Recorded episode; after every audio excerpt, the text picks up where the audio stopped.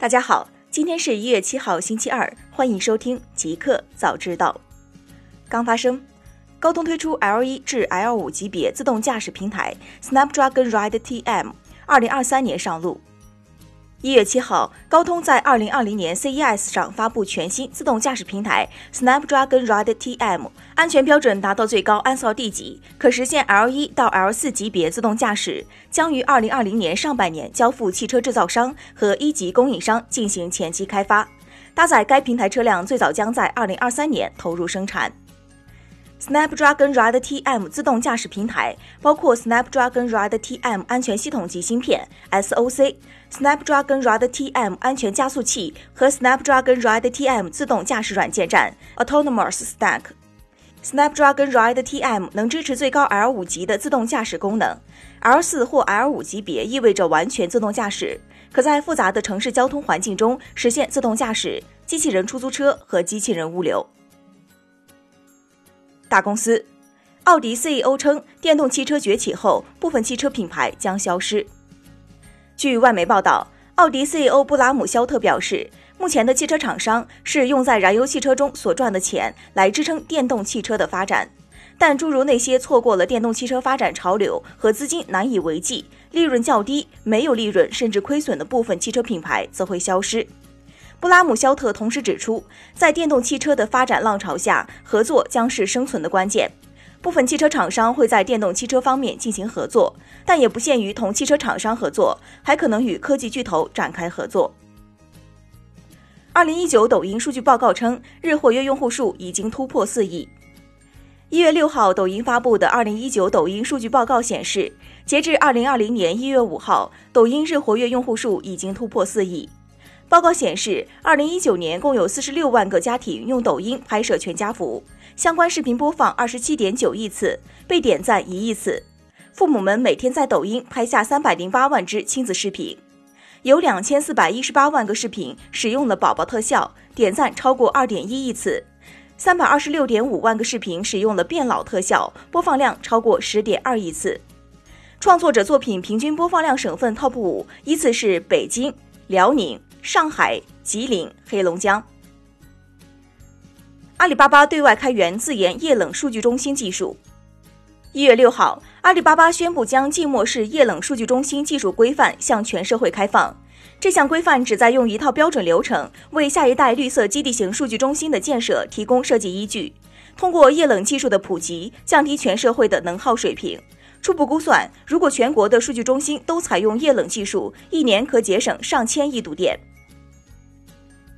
互联网，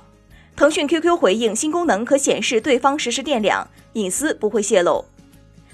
一月六号，苹果 iOS 版和安卓版手机 QQ 线上线的新功能，可以实时显示对方的手机电量以及充电状态。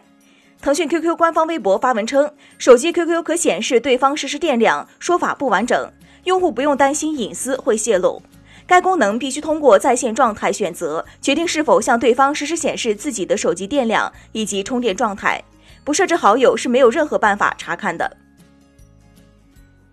B 站公布时尚新计划二期内容，招募时尚博主入驻。近日，哔哩哔哩公布了时尚新计划二期的内容，招募时尚博主入驻。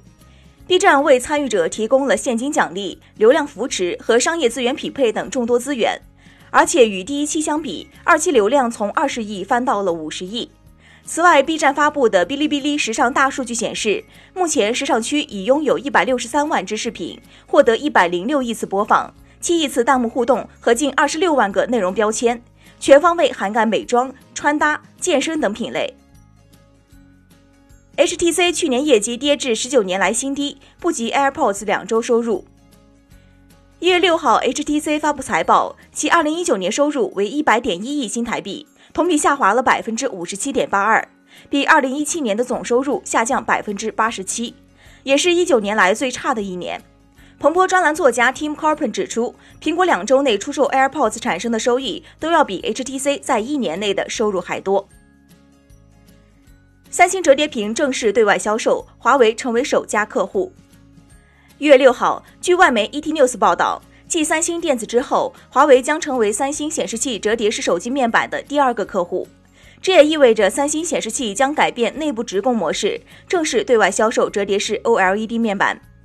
该报道称，这家韩国巨头已经开始为华为开发可折叠 OLED 面板，后者显然将在于今年晚些时候推出的可折叠手机中使用它们。不过，Mate X 的改良版很可能会继续使用京东方的折叠屏。此外，报道还称，小米也计划将三星纳入其供应链。新产品。京东 Plus 会员将推出买一得十八超级联名卡，定价二百一十八元。一月六号，京东集团副总裁、京东零售集团平台业务中心负责人韩瑞宣布推出 JDP 计划，即通过联合平台、品牌及线下商家等，共同打造付费会员生态，从而实现权益的全场景覆盖。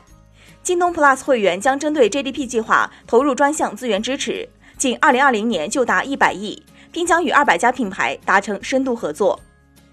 GDP 计划将包含 Plus 会员定制、品牌联盟九五折、新品计划、A 计划、万有引力、Plus Day 等。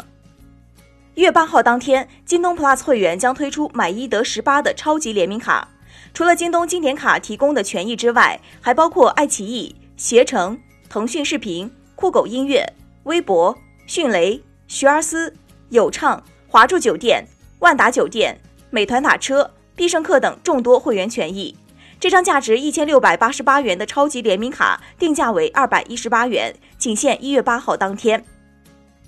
美团与法雷奥合作推出首款电动无人配送原型车。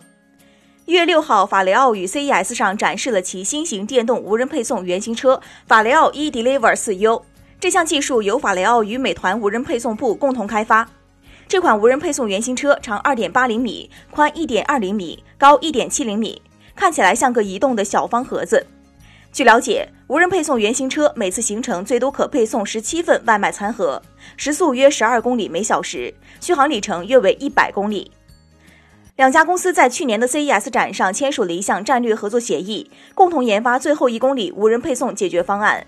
法雷奥为这款原型车提供了自动化和电力技术，